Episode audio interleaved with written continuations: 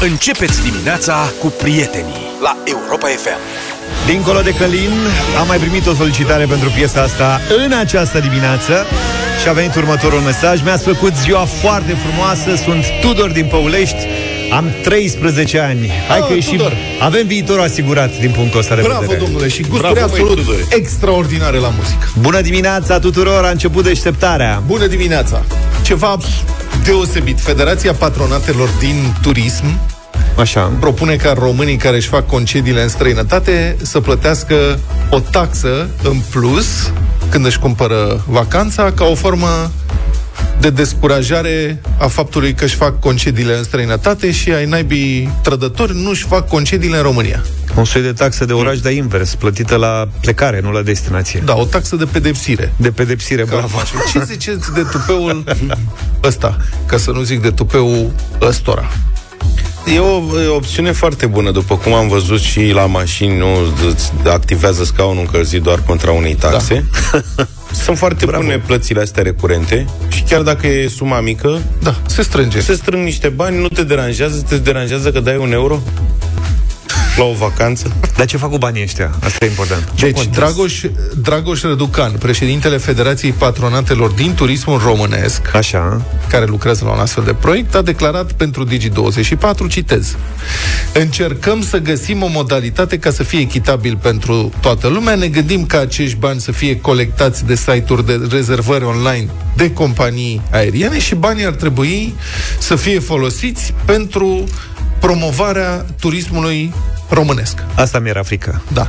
Bă, bă da, stai puțin. Frunza, frunza aia e ieftină, adică a costat douăzeci de dolari sau ceva de genul ăsta. A, așa... Sau a fost gratis? Nu, a costat când a fost cumpărată. Ea când a fost vândută statului român a fost o sută de mii de dolari. Bravo! Da. Uite, la asta nu m-am gândit. Bun. Deci, e o asociație, să știți, cu destulă greutate. Adică include organizația patronală Mamaia Constanța și asociația de turism Poiana Brașov. Adică sunt cele mai scumpe destinații din, turistice din România. Și patronii de aici, clar, vor să-i penalizeze pe românii care aleg să nu-și lase toți banii și șapte piei la Mamaia și Brașov și să se descurce ei. Auzi, poate n-au înțeles că noi plecăm în Grecia, că n-avem bani de Mamaia. Da. Păi adică ăsta e motivul, nu altul, știi? Pentru că sunteți săraci, de-aia. Munciți mai mult, faceți mai mulți bani și veniți la... Bă, da, acum serios. Bă, mi se pare un tupeu formidabil. Mă, să... că s-a enervat. Da, mă, pe bună, deci cum mă să scoți așa ceva? În primul rând, acum o să fiu foarte nepopular, dar îmi pare rău, lucrurile astea trebuie spuse. Deci statul român subvenționează industria turistică în fiecare an cu voucherele de turism, da? Care așa se e, dau... Da. Statul zice, poate să le dea oricine, că privații nu le dau o mie cinci sute de lei, că pentru economia privată reprezintă un efort mare. Dar uh, statul dă bugetarilor voucherele acestea de vacanță. Asta înseamnă că industria turistică din România, asta înseamnă, ăsta este efectul. Are, nu are calitate, face servicii bune, nu face servicii bune, poate să stea pe fund și să facă exact ce face acum, oricum va încasa banii aia. Uh-huh. Pentru că oamenii primesc voucherele și se duc să cheltuiască banii respectivi. Deci primiți niște bani fără să faceți de fapt nimic, că aici te duci, dacă nu îi cheltuiești, îi pierzi. Acum că ar urma să se reducă un pic voucherele astea de vacanță din cauza deficitului bugetar, s-au gândit, hai să-i taxăm pe aia care se duc în străinătate. Cum o să faci asta în primul rând?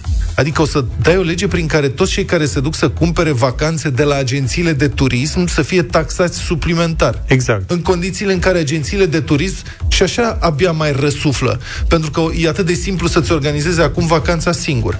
Deci ăștia se și împușcă în picior. Adică ei din turism, care se bazează în principiu mult pe agențiile de turism care le trimit clienți, se gândesc să facă în așa fel încât să descurajeze oamenii să se ducă la agențiile de turism. Deci cum gândesc oamenii ăștia? Și pe Booking cum o să facă? După ce faci rezervarea, o să fie un, o să fie un pop-up de la cu cineva de la, cum îi cheamă, Federația Patronatelor Din Turism, cu mâna întinsă așa.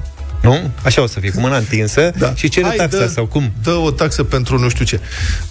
Nu văd cum. Din asociația asta de la uh, Mamaia, nu știu dacă mai face parte sau dacă o mai reprezintă doamna aia Nedea. Da. Era doamna Pavel Nedea, o chema, care în urmă cu câțiva ani uh, făcea declarații uh, indignate despre faptul că Turcia și Bulgaria fac campanii, plătesc campanii de presă pentru denigrarea litoralului românesc și că de-aia se duc românii în Bulgaria și în Turcia în vacanță, sau Grecia, nu mai știu cine zicea, pentru că sunt campanii de denigrare. Așa. Că altfel, litoralul românesc este extraordinar, numai că românii se lasă spălați pe creier de, această, de aceste campanii nenorocite de presă, care arată ce nu merge pe litoral românesc. Să facă invers, arată, să arate ce merge pe litoral românesc. Băi, îți dai seama ce panică acum pe bulgari, pe greci, pe ăștia. Da. Cred că se regrupează, fac ceva. Nu mă, dar... Serios, nu, eu o să-l sun pe Ianis la Vurvuru, să-i zic, bă, nu mai vin la anul, că trebuie să plătesc bani în plus. Da.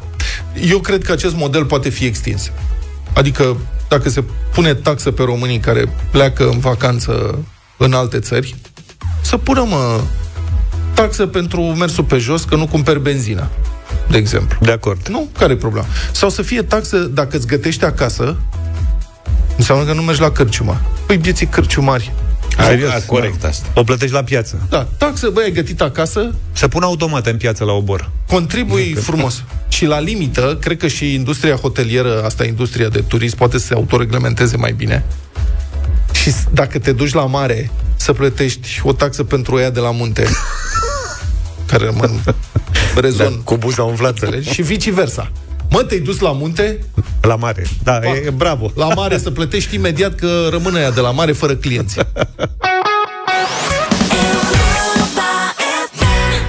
Zgârciți colegii ăștia ai noștri, nu ne-au lăsat niciun report pentru dimineața la... Nu, este meritul ascultătorilor, că sunt atenți și-au luat toți bănuții. Depinde cum privești lucrurile. Păi da. Așa este. Europa F M, parte din viața mea. Este! Bravo, bravo! Bine, salut, bine, Alexandru! Bine. Ce faci, mă, Alex? Salut! Alexandru ne-a trimis o fotografie și ne-a zis: ce face, băieții? Europa F M, parte din viața mea. Unde ești, Alex? În drum spre muncă, în oraș. Păi și altceva n-ai de făcut decât să asculti radio-ul și să răspunzi la telefon dacă te suna vreo vecină. Dacă nici de data asta nu mă sunați, bă, spăram rău. Am înțeles. Bravo, felicitări, să știi că n-avem pentru tine decât cincizeci de euro în dimineața asta. Din păcate, da, asta e. De, de ce din păcate? Că au venit așa, ai trimis o poză, ți-au venit cincizeci de euro. Da, corect. Euro mic, când euro bun. Când am făcut poza ieri, ieri când am făcut poza, mă așteptam ca ultima să nu răspundă. Să iau și o sută cincizeci, dar n-am mers. Așa este. Aseară s-au dat o sută de euro, au dat colegii noștri o sută de euro. Felicitări, Alexandru, îți mulțumim că ne asculți și mulțumim, ne întâlnim noi și cu altă ocazie. Bravo, Alex, da. Te așteptăm la dublu sau nimic, dacă vrei. M-am înscris și acolo. Da? Ia, ești peste e, tot, bravo. Bravo, bine, te salutăm, Alex, numai bine. Cea mai bună muzică de ieri și de azi și astăzi în Deșteptarea. Șapte și patruzeci și cinci.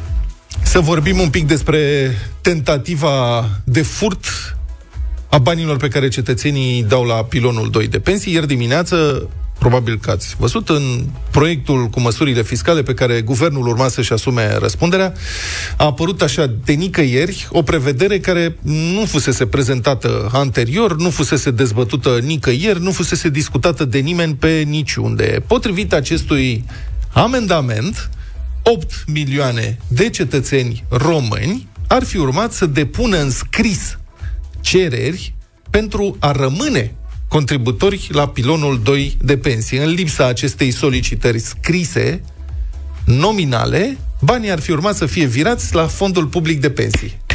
Și de acolo, Dumnezeu cu mila.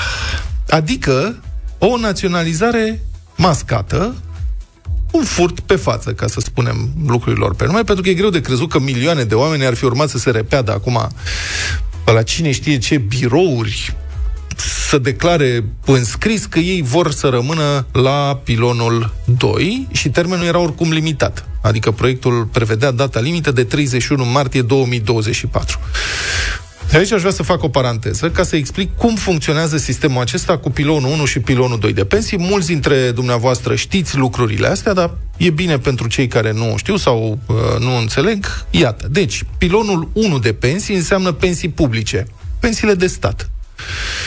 Pilonul trei de pensii, că există trei, ăla sunt pensiile private pe care și le face oricine dacă vrea. Adică dacă vrei, îți mai faci tu o pensie privată suplimentară pe care dai cât vrei. Pilonul doi, între acestea două, înseamnă pensii private suplimentare pentru care cetățenii nu plătesc nimic în plus.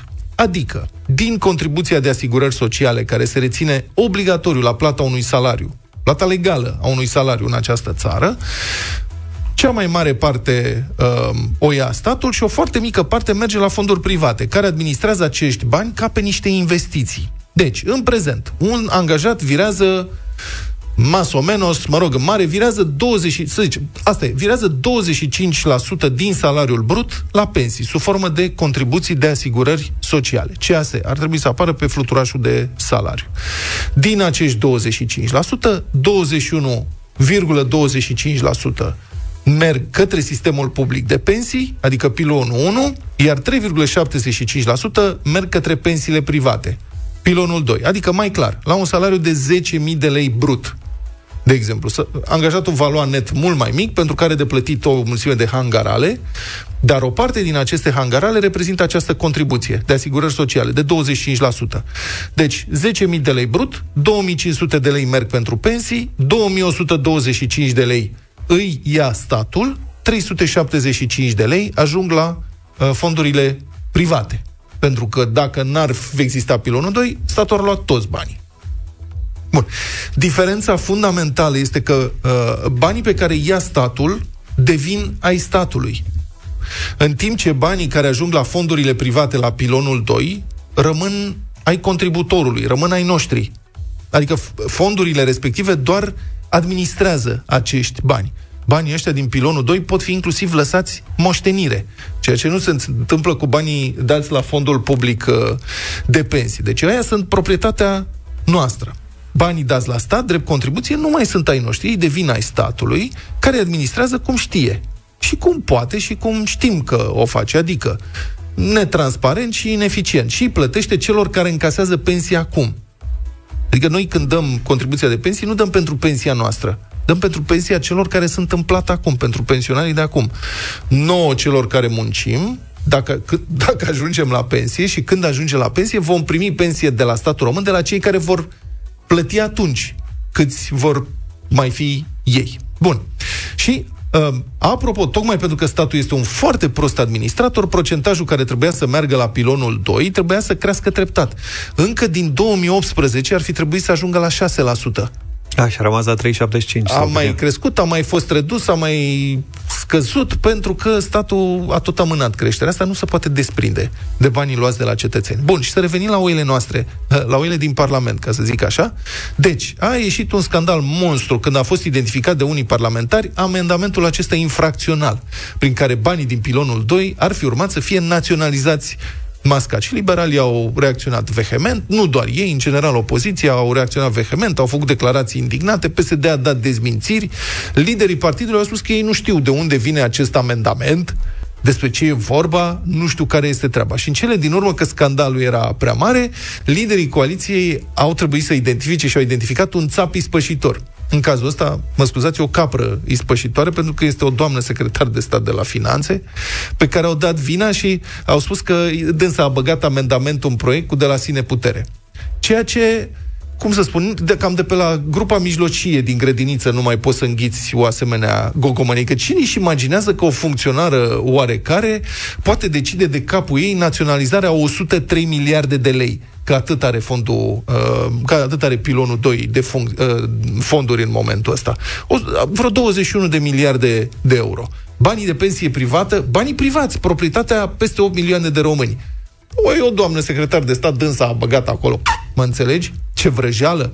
Deci, bun, și dacă ar fi așa, păi doamna asta, pescarul, ar fi... Cum să, ar trebui să fi fost dată deja afară și cred că deja dată în judecată că a încercat să fure bani în felul ăsta, nu? Dar acum nu o să-i se întâmplă nimic, o să vedeți, deci asta spune. Bun, de altfel, după ce a izbucnit scandalul, pe culoarele Parlamentului, P S D-știi îi acuzau pe liberal că au scurs în presă amendamentul ăsta, special ca să-l pună pe Marcel Ciolacu într-o lumină proastă.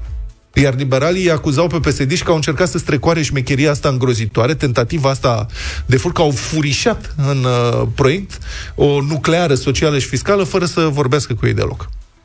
Dar, pe de altă parte, planul ăsta uh, există, cum să spun... Aici P S D are cazier. Adică planul ăsta de a fura o sută de miliarde de lei este o obsesie veche a P S D. Goarnele politice și mediatice ale lui Liviu Dragnea au dus o campanie furibundă de propagandă și manipularea românilor în urmă cu vreo cinci șase ani, dacă țineți minte, încercând să obțină sprijin popular pentru o măsură practic identică. Românii se declară înscris că vor să contribuie la pilonul doi. Cine nu, banii la stat, rechiziționați. Bă, care o fi problema P S D cu pensiile private de stat? Numai cu ochișorii după banii românilor. Ce-i roade pe acești lideri politici? Poate faptul că pensiile administrate private au randamente bune. Iar oamenii observă asta și observă că în timp ce statul care le ia bani e mereu în pagubă, fondurile private sunt profitabile. Singurul an în care uh, fondurile din pilonul doi au scăzut a fost anul trecut, când am avut inflație record. Dar paradoxal, o bună parte a scăderii a fost determinată tocmai de faptul că, ca să fie garantate și super safe, fondurile acestea din pilonul doi sunt expuse pe titluri de stat. Ori titlurile de stat au avut dobânzi negative, practic, în raport cu inflația. Deci tot statul este aici, de fapt. Și peste toate, bă, mi se pare îngrozitor că toată lumea trebuie să stea mereu în alertă când e P S D la guvernare. Asta mi se pare înspăimântător. Bă, cum nu ești atent o clipă, pac, Ordonanța treisprezece. Mai închizi ochii nițel, deci Ordonanța treisprezece, legiferarea corupției. Pac, vin cu Ordonanța o sută paisprezece. Suprataxarea marilor investitori din România, de-a căzut bursa. Sau iaca, pac, tentativă furișată de naționalizare a douăzeci și unu de miliarde de euro, banii cetățenilor la pilonul doi. Orice, orice, bă, numai, numai să nu scape din bot, uh, prăduia din dinți, din colțișori, prăduia la banilor publici. Zici că trăiești cu hoții în casă. Zău așa. Și nu chiar în ultimul rând. Bă, cum, Doamne, iartă-mă, ca să nu zic mai rău, am început noi discuția asta despre eficientizarea și reducerea deficitului public. Am început acum trei luni cu discuții despre cum se reduc pensiile speciale în țara asta și am ajuns trei luni mai târziu să ne întrebăm, să ne îngrozim de tentativa de furt a pensiilor private ale românilor. Cum am ajuns aici? Bună dimineața, ascultați Europa F M, opt și unsprezece minute. Deci legea care impune noi taxe, impozite, contribuții, colectări, dijmuiri și așa mai departe din economia privată a fost adoptată ieri prin asumarea răspunderii de către guvernul Ciolacu, adică asta înseamnă fără dezbaterea măsurilor în Parlament, fără amendamente. Puterea a zis, adică procedura este, se depune o moțiune de cenzură la dezbaterea, uh-huh. la, asum, prin, la adoptarea prin asumarea răspunderii. Ori opoziție ăștia au șaizeci la sută. Deci... e degeaba. Da, nici nu s-a mai depus moțiune de cenzură, că n-au putut să strângă semnăturile. N-au vrut să facă de res. Da. De altfel, oricum în acestea aproape cât se fac, s-au făcut trei luni, nu? De când se tot discută despre măsurile pe care le-a plănuit uh, guvernul, dezbaterea publică s-a desfășurat doar pe surse, fără nicio informație asumată clar, până în urmă, cred, cu vreo săptămână sau cel mult două, când proiectul a fost în sfârșit publicat de Ministerul Finanțelor și asumat public. Spune și asta ceva despre felul în care înțelege să guverneze coaliția P S D P N L și cum adoptă o măsură care are un asemenea impact. La telefon este profesorul de economie Cristian Păun. Bună dimineața, domnule profesor! Bună dimineața! L-am auzit pe uh, prim-ministrul Marcel Ciolacu în discursul de ieri din Parlament. Una dintre declarațiile care mi-a atras atenția a fost că românii obișnuiți nu vor plăti mai mult prin aceste măsuri. Cum comentați această declarație? O, da. Românii obișnuiți sunt cei care au cumva rate la bănci, pentru că sunt foarte mulți care și-au cumpărat o casă prin credit ipotecar. De mâine, sau de când se va pune în aplicare legea, culmea, au dublat impozitul pe dobândă de la unu la sută la doi la sută. Da, dar cineva ar putea spune, stați un pic, cineva o să spună, sau, mă rog, se poate spune, domnule, e doar unu la sută, adică este foarte puțin. Ce înseamnă acest unu la sută de fapt? În regulă, acest unu la sută, acest doi la sută pe câștigul din dobânzi, care înseamnă uh, o dobândă astăzi de șapte la sută, eu zic că este până la urmă important dacă stăm să facem un calcul pe treizeci de ani, adică mergând pe un credit pe treizeci de ani la care tu ai o rată și admițând că acest impozit va rămâne acolo o perioadă îndelungată, este un impozit, plus că este și un impozit nedrept până la urmă, pentru că băncile plătesc impozit pe acest profit, care e diferența dintre dobânda de la credite și dobânda de la depozite, adică ele dau șaisprezece la sută oricum pe această diferență dintre cele două dobânzi. Cu alte cuvinte, s-a mai pus încă un impozit paralel peste ceea ce deja se impozitează. Ideea asta de a crea impozite uh, care se dublează nu este una foarte sănătoasă și arată până la urmă o neînțelegere a tot ceea ce înseamnă profit, cifră de afaceri și așa mai departe. Deci, din punctul meu de vedere, acest impozit se va vedea în dobândă. Mai puțin, mai mult, va fi acolo. doi la sută impozit pe câștigul din dobânzi. Mă rog, nu e un câștig din dobânzi, este un venit din dobânzi. Pe asta îl vor resimți cu siguranță cetățenii. Apoi, avem în același timp credite care se iau pentru apartamente. În momentul în care dobânzile sunt și așa mari și acum impozitate, oamenii se vor gândi de două ori dacă să facă un credit. Ceea ce înseamnă că va fi lovit sectorul construcțiilor. Cei care lucrează în construcții oricum sunt loviți acum pentru că se introduc niște uh, contribuții suplimentare care erau scoase și, din punctul meu de vedere, corect, dar poate ar fi trebuit să o facem gradual, nu dintr-o dată, se introduc aceste contribuții, se reintroduc contribuțiile pe salariile din construcții. Deci ei sunt loviți, cei din construcții, odată pe zona de finanțare a proiectelor lor, doi, pe partea de uh, uh, contribuții și mai crește și salariul minim în zona construcțiilor.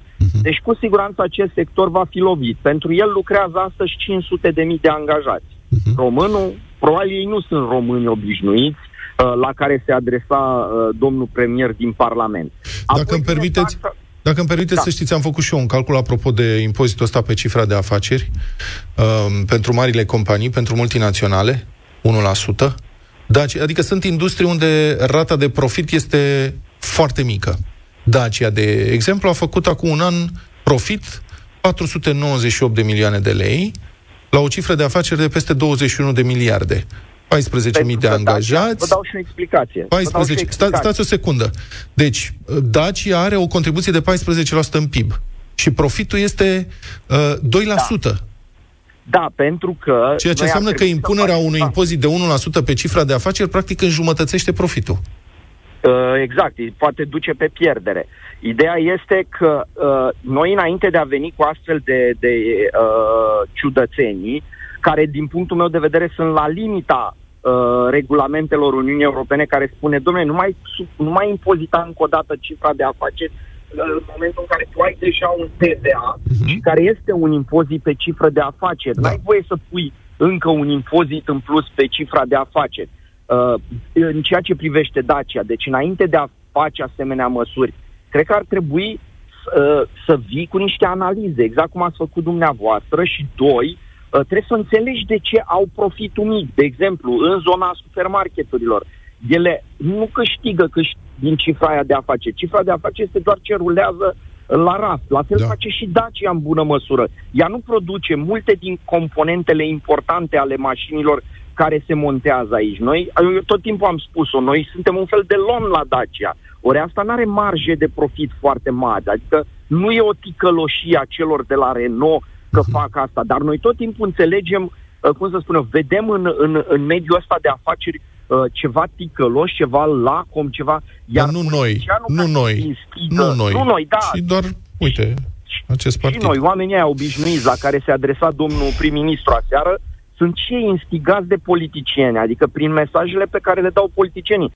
Eu n-am văzut în ultimele luni mai multă ură pe tot ce înseamnă capital privat și sector privat ca, ca în România. Adică am văzut o luptă din asta proletară la baionetă în care pur și simplu erau terfeliți și tăvăliți antreprenorii, de parcă erau hoți de, cum să spun eu, din aia de, de, de prim rang. Da, Mie... hoții, hoții sunt, mulțumesc domnule profesor, a fost uh, profesorul de economie Cristian Păun, hoții sunt în altă parte în cazul ăsta și toată această revoltă împotriva celor care produc în țara asta se va întoarce împotriva celor care uh, declanșează această campanie.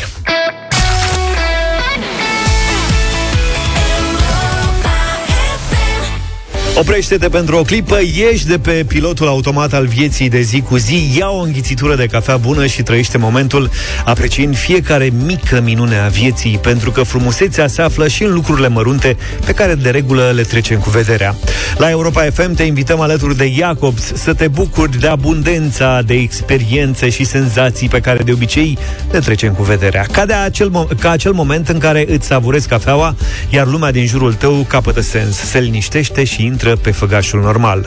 Ca să sporim aceste momente, pe cât de simple, pe atât de minunate, la Europa F M sărbătorim nu o singură zi, ci o săptămână a cafelei, iar Jacobs aduce și cafeaua și premiile. În minutele următoare așteptăm să ne spui pe WhatsApp la zero șapte doi opt trei unu trei doi care este motivul tău pentru care ești recunoscător. Privește în jur și apreciază lucrurile mici, deoarece acestea sunt cele care contează, iar apoi împărtășește și cu noi. Cel mai frumos mesaj câștigă aprecierea noastră la Europa F M, plus o cameră foto instant Fuji Instax. Am zis bine? Perfect! Perfect! Ca să surprinzi cât mai multe momente speciale. Deci, nu stați, nu ratați concursurile în săptămâna cafelei, evident cu Jacobs la Europa F M.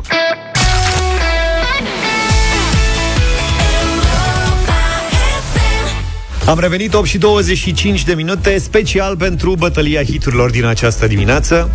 Colegi, voi ați prins bluzurile alea din anii nouăzeci? Am prins toate bluzurile posibile și imposibile. Am începând de prin clasa a șasea. Tu ai prins și bluzurile din optzeci? Da. Și păi erau mai că... vechi, cum? Orice bluz era bun. Mergeați la petreceri? La ceaiuri se chemau patru. Ceaiuri, nu? Da. La mine se chemau bairamuri. Bairamuri. Nimeni nu bea ceai. La tine se bea bairam? Apăruseră influențele turcești. Da. Și prindea și voi câte o serie de trei patru bluzuri. Cât să putea. Bine, bluzuri, că așa le-am spus noi, bluzuri, practic, din anii nouăzeci, așa se numește categoria de astăzi. Eu m-am oprit la Everybody Hurts, R E M.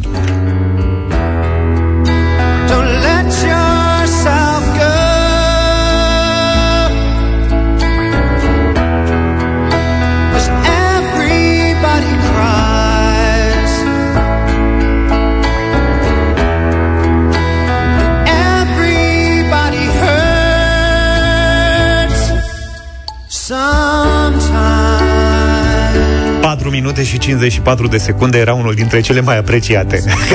Ca să zic așa. Băi, cât nu m-am bălângănit și eu pe următoarea piesă între canapea și masa de sufragerie, pe care erau farfuriile alea bune, puse cu sandvișele mici, cu pateuțe și cu cremă de sardele. Și cu ce mai era pe acolo? Salată de băf. Michael Jackson, You Are Not Alone.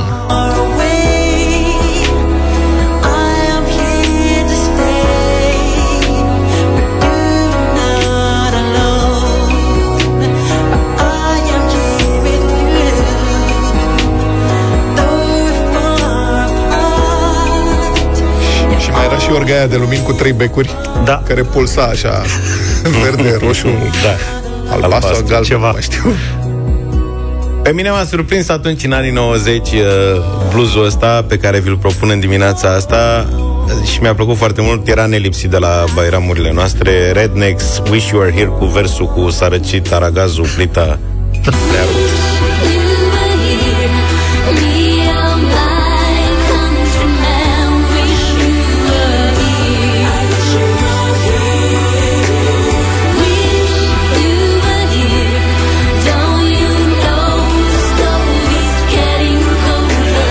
Mi-aș fi dorit să fie aici țărănușul meu.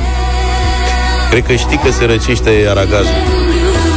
Asta zice. Bravo, deci n-ai amintit o mai plăcută, Luca. Am înțeles, bine. Hai să vedem ce votați, ce amintire aveți, ce piesă difuzăm în această dimineață. Nelu, bine venit! Salut, Nelu! Bună dimineața! Bună dimineața, Nelu, din Slatina vă salută și ca de obicei cu Luca, el e pe sentimentul meu în permanență. Am înțeles. Bine, Nelu, mulțumesc! Bine. Faceți schimb de numere de telefon. Paul, bună dimineața! Salut, Paul! Bună dimineața, simpaticilor! De la Motul vă salutăm și în dimineața aceasta Michael Jackson. Michael Jackson, Jackson să fie. Bogdan, bună dimineața! Bună, Bogdan! Salut! Salutare, băieți! Uh, Everybody Hurts uh, yeah. Îmi place foarte mult și recomand și varianta The Course, aceeași piesă. Bun, okay. O să ascultăm. Mulțumim tare mult, Bogdan! Eu recomand videoclipul de la Aria. Alin, bun. Așa e. Alin, bună dimineața! Salut, Alin! Salut, bună Alin. Dimineața, salutare! Bună! Măi, dragilor, mm. deci cea mai mare țeapă a anilor respective, a bluzurilor, a fost E șaptesprezece. Da. Au zis aminte de înce- începea o melodie așa lentă. După aia strica tot cheful. It's alright. Da. Și strica tot. It's da, alright, începea așa a... foarte lent, cum pian. Exact, da. exact, exact.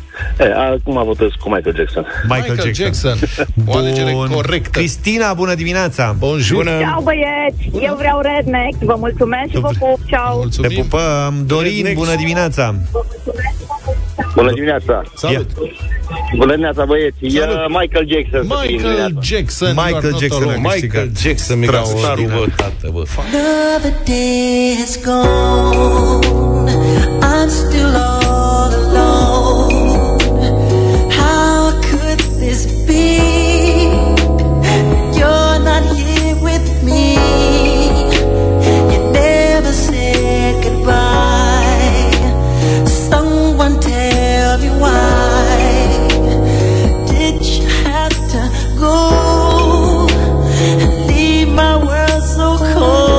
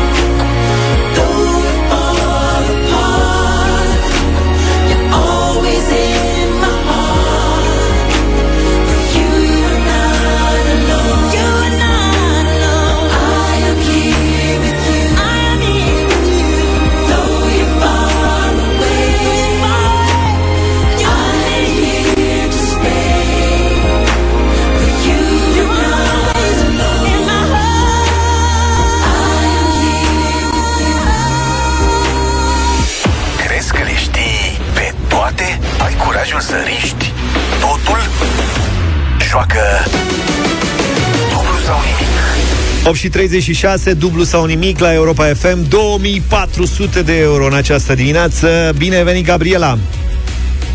Bună dimineața. Aoleu, Daci, e vreme urâtă la Galați sau ce se întâmplă? De ce ești supărată? Nu sunt supărată, sunt emoționată. Nu, nu Gabriela nu. Da. Gabriela, lasă emoțiile, aruncă-le în tunere, fă ceva. E prima dată când intru în direct cu voi. E și, prima dată. Și cu cine ai mai intrat? Am încercat de nu știu câte ori și nu am reușit. Pe ce teme da. ai vrut să mai intri în direct? Poftim? Pe, Pe ce... ce teme ai mai vrut să intri în direct? O, oh, oh, și p- rândul trecut, când a fost ediția trecută, am... Am câțiva ani. Te-ai da. Scris, am înțeles. Nu-i nimic, okay. Uite că în dimineața asta ai reușit. Ai fost selectată de calculatorul nostru absolut minunat. Are un procesor nou și selectează ca lumea acum. Foarte ca lumea, da, da. Și a, te-ai nimerit da. și într-o ediție cu două mii patru sute de euro dacă răspunzi la patru întrebări. Da. Ți-ai făcut vreun plan? Hm. Mm, nu. Răspunzi la prima și pleci. Răspunzi la nu două, știu. trei Nu știu. A? Să trec de prima întrebare. Hai mai spune-ne da. câte ceva despre tine. Să te mai relaxezi.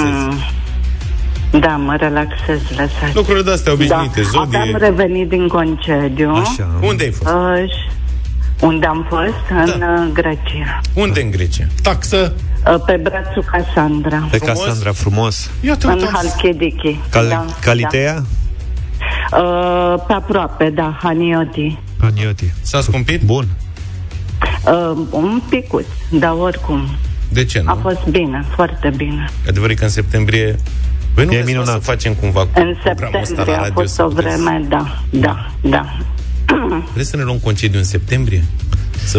Practic ne, înc- ne, în ne încurcă radio. Că ai văzut că oamenilor le e dor de noi în august. Luca, nu vrei să facem program undeva doar prin aprilie, martie, aprilie, așa un pic și eventual după amiază? Nu exagerat, așa se luăm pe anii și face cu mare drag.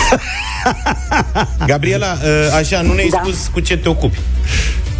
Uh, sunt funcționar public. Deci, a, asta e un spectru foarte larg. Da. Este. La ce minister, la ce... La ce ramură? Așa, în mare nu trebuie să ne spui exact biroul, etajul. Ministerul Muncii. Bun, bravo Gabriela. Și acum ești la Ministerul Muncii sau ești acasă? Uh, acum sunt la serviciu. Colegi ceva? Nu, sunt singură. Păcat. Gabriela, da. îți ținem pumnii, încep de la trei sute de euro astăzi. Și tu de ce, de ce te-ai dus singură la serviciu? Adică de ce te-ai dus așa de vreme? Nu vine alți colegi sau care-i treaba? Sunt singură în birou. E singură în birou, mă. Da. Da. Hai să-i dăm Șef. drumul și la concurs, ăsta e motivul pentru care da. ne-am adunat da. aici. O secundă, da. o precizare. Sigur că da, ești mereu singură în birou sau acum n-au ajuns ăștia la mână? De ce, șefă? Nu înțeleg, nu vă aud. Mereu stai singură în birou da. sau acum? Da, da, Mamă, da, ce nasul. da. Șefă, ne pare rău. Să rămână șefa. Nu sunt șefă, nu, nu. Da. Bine, Gabriela, hai, lasă emoțiile la o parte. Ai trei sute de euro L-am pe masă lăsat. și o întrebare da. simplă în deschidere. Maestre, trei sute de euro. Gabriela, te concentrezi da. și ne spui da. în ce ocean s-a scufundat Titanicul? În uh, Atlantic. Un, un, unde mergea el? Unde mergea el când s-a scufundat? În America, a, da. Și de unde venea el? Din e, Europa. Uh, din Anglia. Practic, da. Marea Britanie. Gabriela un pic îți spune tot itinerariul, ora de plecare, numărul de pasageri. Gabriela, ai răspuns corect, dar... Da, ne-ai, dat, ne-ai dat ceva emoție, încă mai era un pic și se scurgea timpul. Da. Ai trei sute de euro, zine ce faci cu ei? Uh, trei sute de euro. Uh-huh. În lei românești, o mie cinci sute. Da, da, da, știu, știu. Uh, mă opresc aici. Oh. Cum ai socotit? Poftim? Cum ai socotit? Că te-ai gândit ceva. Uh, da, nu știu. Eu de obicei uh, nu sunt norocoasă. Chiar m-am mirat că m-ați sunat dimineața. Nu, mă opresc aici. Bine. Felicitări! Da. Ai trei sute de euro, bravo! Mulțumesc! Bravo, Gabriela! Îmi dați și următoarea întrebare? Sigur că Sigur da, Luca că e pregătit da. deja. Cum să nu? Ia să vedem. Ia. Întrebarea era, atenție, de șase sute de euro. Cărui scriitor îi aparține personajul fictiv Jean Passepartout? Uh, Victor Hugo. Mm-mm. Dar ai nimerit naționalitate. Îți dădeam, da. dădeam hanorac. uh, Jules Verne. Jules Verne, Jules da, Verne da, Gabriela. Da. Gabriela, spor la treabă. Sper că îți animăm biroul numai bine. Ne-au întrebat tot mai mulți ascultători și prin mesaje și ieri, dau și pe pagina de Facebook au venit mesaje. Cu cine a cântat până la urmă trupa D J Project piesa Privirea Ta în original? Că am avut dezbaterea ieri. După ora nouă să elucidăm și misterul ăsta până la urmă. Până atunci... Iacobs, în săptămâna cafelei la Europa F M. Știți bine că am lansat ceva mai devreme un concurs. Ne-am întors la concursul respectiv și vă mulțumim pentru numărul foarte mare de mesaje. E uimitor cum atât de mulți dintre voi remarcați și vă simțiți recunoscători pentru o multitudine de fapte mărunte din viața de zi cu zi. Cel mai mult astăzi ne-a impresionat un mesaj. Un mesaj uh, filozofic trimis de Andra, care scrie așa: în fiecare zi fac pași mici, încerc să fiu recunoscătoare doar pentru că sunt și că sunt sănătoasă. E foarte greu să te oprești din a mai schimba lucruri ce nu pot fi schimbate, ci doar să apreciezi ceea ce este deja. Andra două mii douăzeci și trei. Andra, felicitări, de acum încolo poți să și fotografiezi. Da, să faci un tablou cu citatul ăsta. Lucrurile ce nu pot fi schimbate. Andra, îți mulțumim tare mult pentru mesajul tău, la fel cum mulțumim tuturor celor care ne-au scris în al- această dimineață. Felicitări așadar, Andra, ai câștigat aprecierea noastră la Europa F M, plus o cameră foto instant Fuji Instax. Am zis bine? E, mereu mă curc aici, ca să surprinzi cât mai multe momente speciale, bine? Și ne-am întors, nu suntem chiar în Copacabana, suntem în studioul Deșteptarea, nouă și șapte minute, bună dimineața. Suntem uh, live și pe Facebook, cred, da, nu? Da, da, da. Avem da, aici da, da, un da, da, subiect da. despre care vreau să vorbim. Sunt, am aflat că sunt un milion de oameni în țara asta care suferă de astm. Una din zece persoane cu astm are o formă severă a bolii, ceea ce înseamnă, cum se numesc, simptome debilitante, dintre care dispnea, adică respirația dificilă sau chiar senzația de sufocare, este probabil cea mai, i-aș spune, înspăimântătoare, de-a dreptul.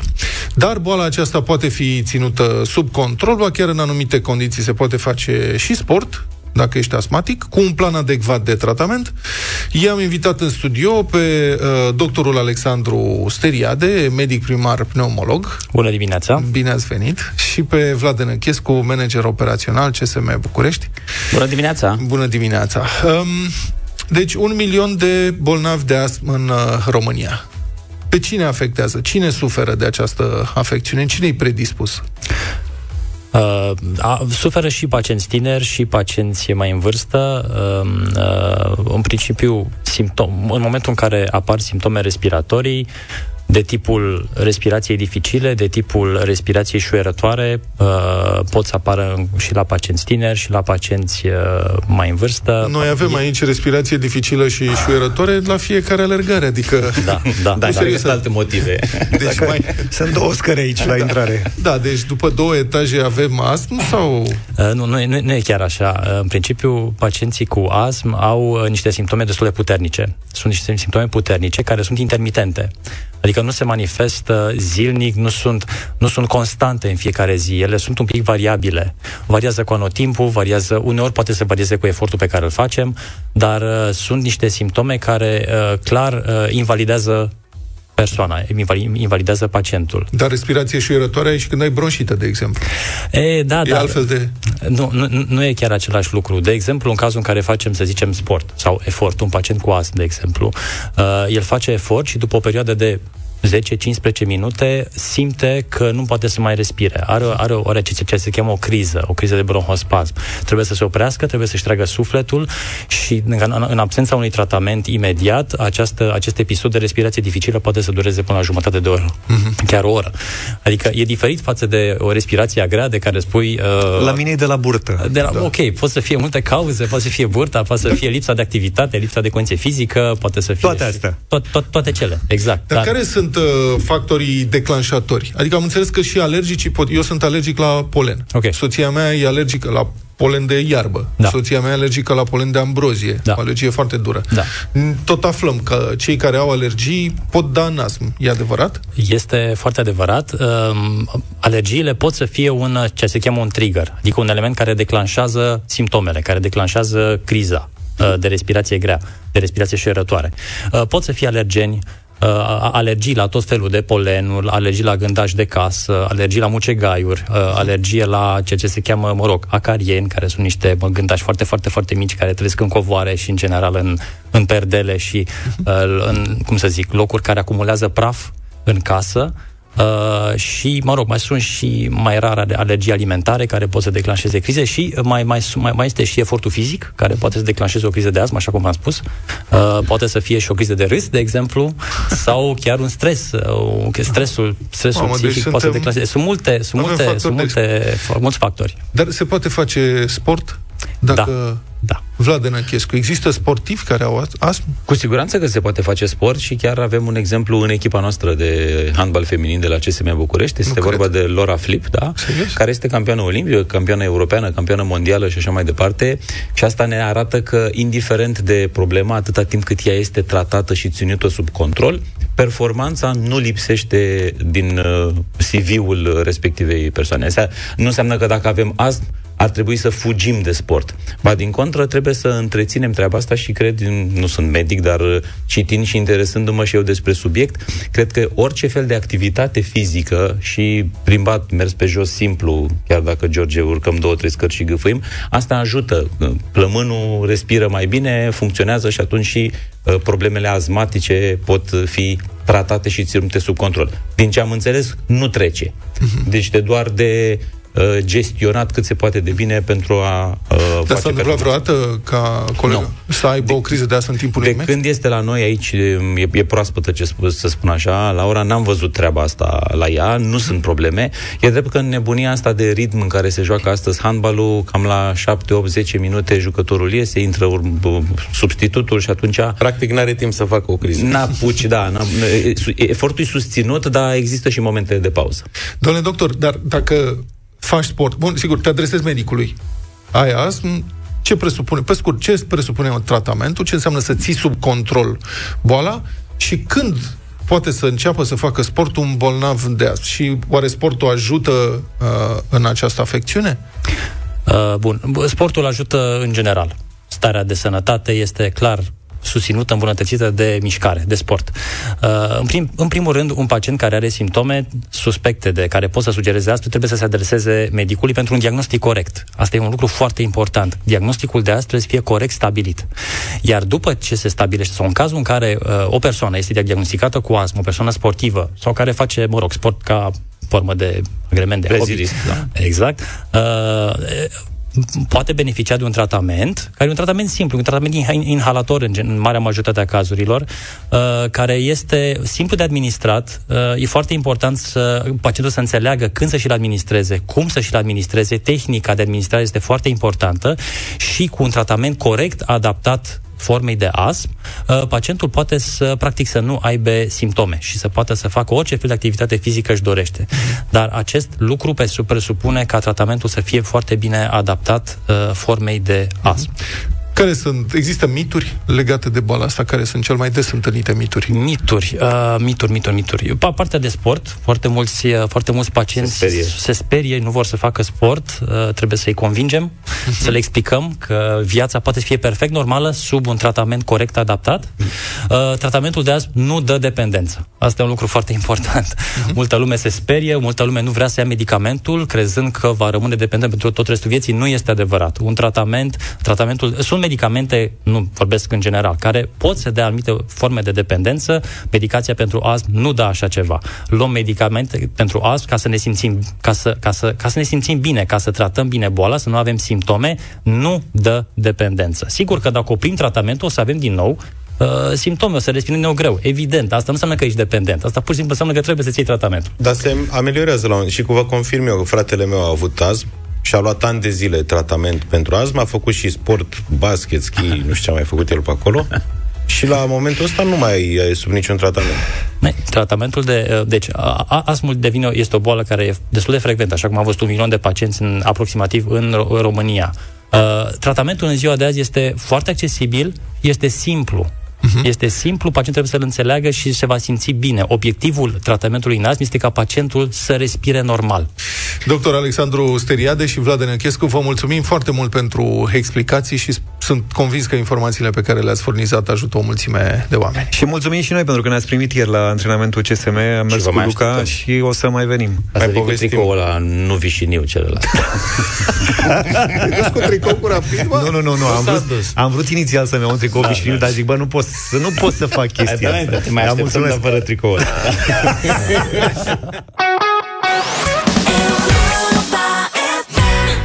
nouă și douăzeci și trei de minute, ascultați Deșteptarea la Europa F M. Ia zi, Luca, tu știi până la urmă cine cântă varianta asta inițială a piesei Privirea Ta? Nu, habar n-am. Dar ieri din mesaje înțeleg că ori Adela, ori Eli... Adela Popescu am zis eu. Da, au fost și mesaje cu Adela Popescu. Au fost mesaje cu Adela Popescu? L-am sunat pe Gino Manzotti, el poate elucida tot misterul ăsta. Bună dimineața, Gino! Neața, Gino! Da, bună dimineața! Aveți amândoi dreptate. Avem amândoi dreptate? De ce? Da. Ce am făcut? Adică? Adela Popescu cântă. Adela Popescu cântă bine. Adela Popescu cântă Mira, o cântă Giulia, o cântă uh, Andia Andia, o cântă așa cum o cântă Ioana. Da, da, da. Toate setele. Da. Dar inițial cine a cântat-o? Ca să, cu cine ați lansat piesă? În prima și prima oară a cântat-o am fost un ghid tras de o domnișoară care nu mai știu sincer cum o cheamă. După care, o, piesa originală, adică cea care a mers acum, a cântat-o Ellie White, Elena uh-huh. Băltăgan, mai exact. Elena, da. Gata, dom'le, asta, da. Să elucidăm. Elena, dar n-ai fost departe de Adela, pentru că, da. Auzi, dar tu mai ții minte cu cine ați cântat, cu cine ai cântat fiecare piesă, cu cine lansat fiecare piesă în parte? Clar. Că aveți, au numărat eu patru sute optzeci și trei de hituri lansate și mă gândeam da. Că poate le mai uiți, nu știu, de exemplu, Slăbiciuni, cu cine ați cântat? Poan, dar ce mă, tu mă întrebi cu cine ai cântat? Da. Și versurile din a doua strofă. Nu cred. Ochii tăi cu cine ai cântat? Hai că asta e mai așa, mă. Doamne, ferește, cu Xenia. Uh, bun rămas, cu cine ați cântat? Bun rămas, am cântat cu uh, refrenul era cântat de mine și de Gabriel și strofele erau cântate de Adela. Bravo! A, a mă, că nu l-am prins. Și uh, în patru camere, mie aia mi-a plăcut mult de tot. Ami. Ami. Am cântat-o și la voi la festival. Ia stai că ai zis că știi versuri, fii atent, stai că te prind. E așa. Uh, tu ai fost primul pas. A fi greu să te las. Să-i de la hotel. Băi, cum le știe. Da. Na, nu putem să te încurcăm. N-ai cum, n-ai cum, n-ai cum, n-ai cum. N-avem cum. Dar hai să vorbim despre piesa asta, Privirea Ta. În primul și în primul, în Privirea Ta nu este un remake. Este o versiune făcută de Alina, cu orchestrată de mine și de Andy Platon. Um, am luat doar refrenul. Nu, nu, deci chiar n-aș vrea să spun că e un remake, pentru că Alina mi-a spus că, băi, nu vreau efectele alea pe voce, uh-huh. nu vreau să o imit pe Elena, să încerc să copiez ceva de acolo. Mie îmi place refrenul, vreau să fac pentru generația nouă.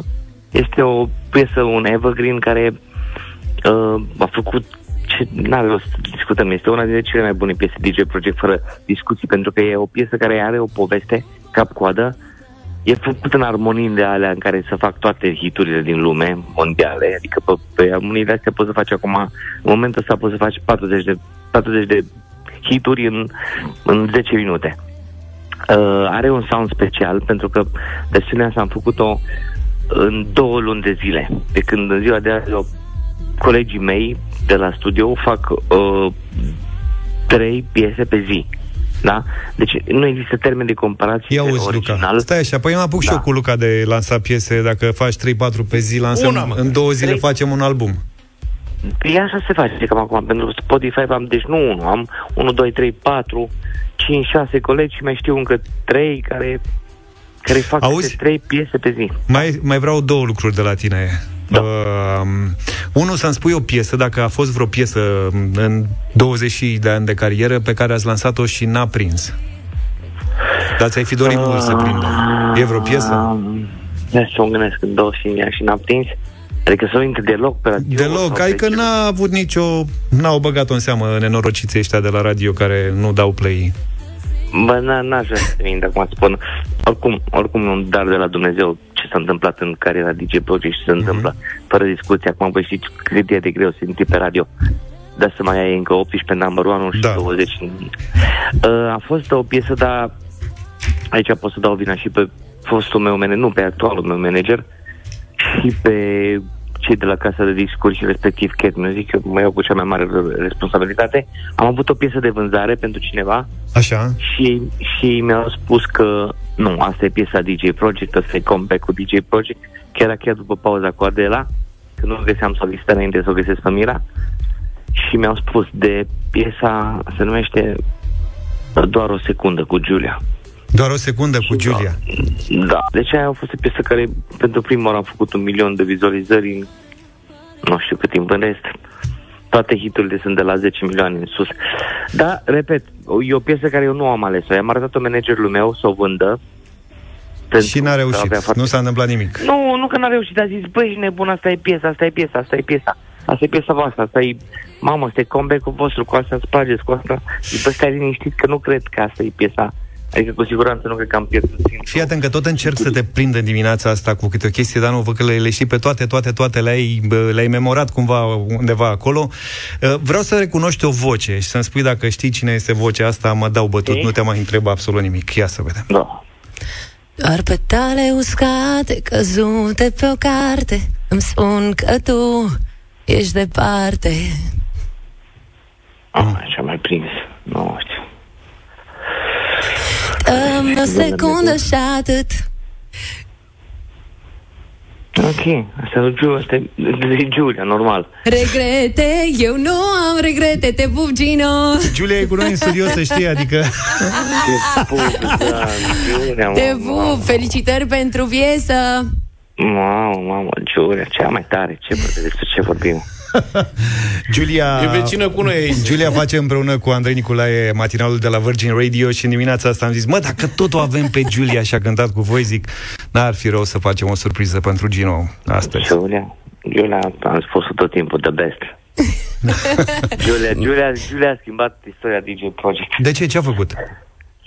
Ce-a făcut? Deci nu o face să plâng așa de dimineață, să mă emoționez. A făcut, a făcut istorie. Ce să facă? A făcut, am mai spus-o și într-un podcast, am mai spus-o de fiecare dată, nu știu, nu știu, tot timpul, cred că, cred că Giulia a fost uh, pentru mine prima artistă cu care am urcat pe scenă, artistă adevărată, pentru că nu vreau să spun nimic de restul fetelor, doar că nu erau din, nu, nu erau din domeniu și atunci nu știi cum e, mă înțelegi ceva să spune, ca și cum te-au acum pe mine, te-au cu, te-au la mine în echipă, la un rally, team, să vezi cum se merge cu mașină de rally. Nu știi nici tu cum, cum e, faci pe tine. Hai că uite. Adică venit...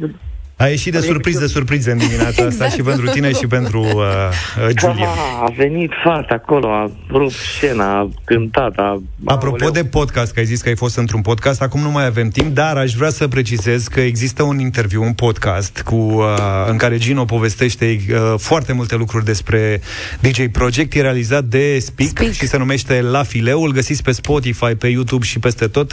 Căutați-l și aflați acolo mai mult decât credeți că s-a întâmplat vreodată referitor la D J Project. Gino, îți mulțumim. O să vorbească Gino despre muzică, despre industria muzicală românească. Da, da, da, da. Ai spus și lucruri care, pe care le înțelegi doar tu sau doar o parte din cei din industrie, dar nu nimic. Important e că există interviul ăla și e foarte interesant. Îți mulțumim tare mult, Gino, și te mai așteptăm în direct la noi. Te pup și mi-e dor de voi. Mulțumesc. Mă, nu e problemă, nu trebuie să fie doar de noi, că oferta e acolo. Mie de oră, mie de oră, mie de oră. Giulia, Giulia, acum nu trebuie decât să vii când te hotărăști să accepti oferta și să ne spui că ai acceptat-o, da, ca să dăm noi știrea în premieră. Da. V-am pupat, să aveți o zi minunată. Te-am pupat, pupăl pe Andrei și succes la Virgin Radio în morning show-ul care se desfășoară fix în paralel cu noi. S-a terminat vacanța, s-au dus concediile, suntem toți la muncă, mâncat pe apucate, oboseală, multe ore de stat pe scaun, la birou sau poate chiar la volan. Ritmul alert în care trăim și consecințele acestuia, alimentația dezechilibrată, stresul, solicitarea fizică intensă sau absența ei fac ca suplimentele alimentare de calitate să fie elemente binevenite pentru o viață sănătoasă. Pentru orice am avea nevoie, găsim soluția potrivită la Doppelherz, la un click distanță, pe doppelherz punct ro. În momentele următoare, la Europa F M, Doppelherz ne reamintește importanța construirii și păstrării unor obiceiuri bune și a unor rutine sănătoase. Cum? Prin bună dispoziție, plus premii atractive, plus o mare varietate de suplimente alimentare, cum ar fi Doppelherz Collagen Beauty Plus, o combinație de nutrienți atent selecționați pentru piele, păr și țesut conjunctiv, conjunctiv un aport regulat de vitamine și minerale care susțin frumusețea naturală din interior. Cum spune și reclama, câteodată ca o stea, alteori sport extrem, pielea ta e un poem. Așa că avem concurs, voi ne scrieți pe WhatsApp o glumă bună sau un banc haios și difuzabil, iar noi îl alegem pe cel mai cel, îl dăm la radio și îl premiem. Câștigătorul primește în această dimineață un voucher de două sute cincizeci de lei pentru achiziționarea de produse Doppelherz de pe site-ul sănătatea latină acasă punct ro și încă trei sute de lei pentru achiziționarea unor accesorii pentru menținerea unei vieți sănătoase. Că și sportul e important pentru sănătate. Concursul începe acum, vă așteptăm poantele la zero șapte doi opt trei unu trei doi, iar premiul îl dăm în câteva minute. Avertisment, următorul moment va aduce în ecuație și o porție sănătoasă de râs.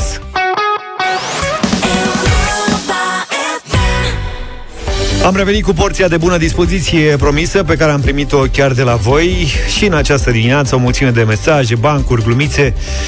Hai să vedem ce, ce am strâns în dimineața asta pentru premiul de la Doppelherz. Sunt foarte multe și foarte bune bancurile voastre. Am selectat trei dintre ele și o să jurizăm. Primul vine de la Marius din Constanța. Se întâlnesc doi prieteni. Ce faci, mă, Jeane? E neofani ce s-au supărat, nu mai supăr pe soacră mea. Stă la noi de un an de zile, nu mai scap de ea. Ce noroc pe mine, că eu pentru soacră mea sunt un Dumnezeu, îi răspunde Jean. Pe cum adică ca un Dumnezeu? Știe că există, dar nu mă vede niciodată. Bun, bun, bun. Al doilea banc de astăzi este de la Ana Maria, e mai lunguț. O doamnă blondă la volan, când se face roșu la semafor, apare la geam un cercetor și ciocăne în geam. Doamna deschide puțin geamul și îl întreabă ce dorește. Cercetorul: doamna, aveți o țigară? Femeia ia o țigară din pachet și dă, pleacă mai departe când se face verde. La următorul semafor roșu apare iar la geam același cercetor. Fiți amabilă, îmi dați și un foc, vă rog, că n-am brichetă. Îi dă femeia brichetă, se face verde, pleacă mai departe. La următorul semafor roșu iar apare cercetorul. Doamna nervoasă îl întreabă: ce mai vrei, mă, nene? Doamne, ce, dacă îmi dați zece lei, vă arăt cum să ieșiți din giratoriu. Iar al treilea banc de astăzi, semnat de Nina, zice că un bărbat cu toți dinții îmbrăcați în aur vine la stomatolog. Luați loc, spuneți ce vă doare. Nu mă doare nimic. Păi de ce ați venit? Să-mi puneți, vă rog, o alarmă. Mie un, mi-a plăcut cel mai mult ăla lui Marius. Adică primul? Da. De asta mi-era frică. Da. Mergem pe Marius atunci și îl declarăm pe Marius câștigător în dimineața asta. Tu ești atent la soacre sau ce? Nu, dar mi-a plăcut ăla. Marius, să știi că ne-ai făcut ziua mai bună și nouă și ascultătorilor noștri. Avem de dat și mâine premii de la Doppelherz, așa că voi veniți cu glumele, noi cu banii și cu încă o emisiune mâine dimineață de la șapte. Numai bine! Toate bune, papa! Deșteptarea cu Vlad, George și Luca. De luni până vineri, de la șapte dimineața, la Europa F M.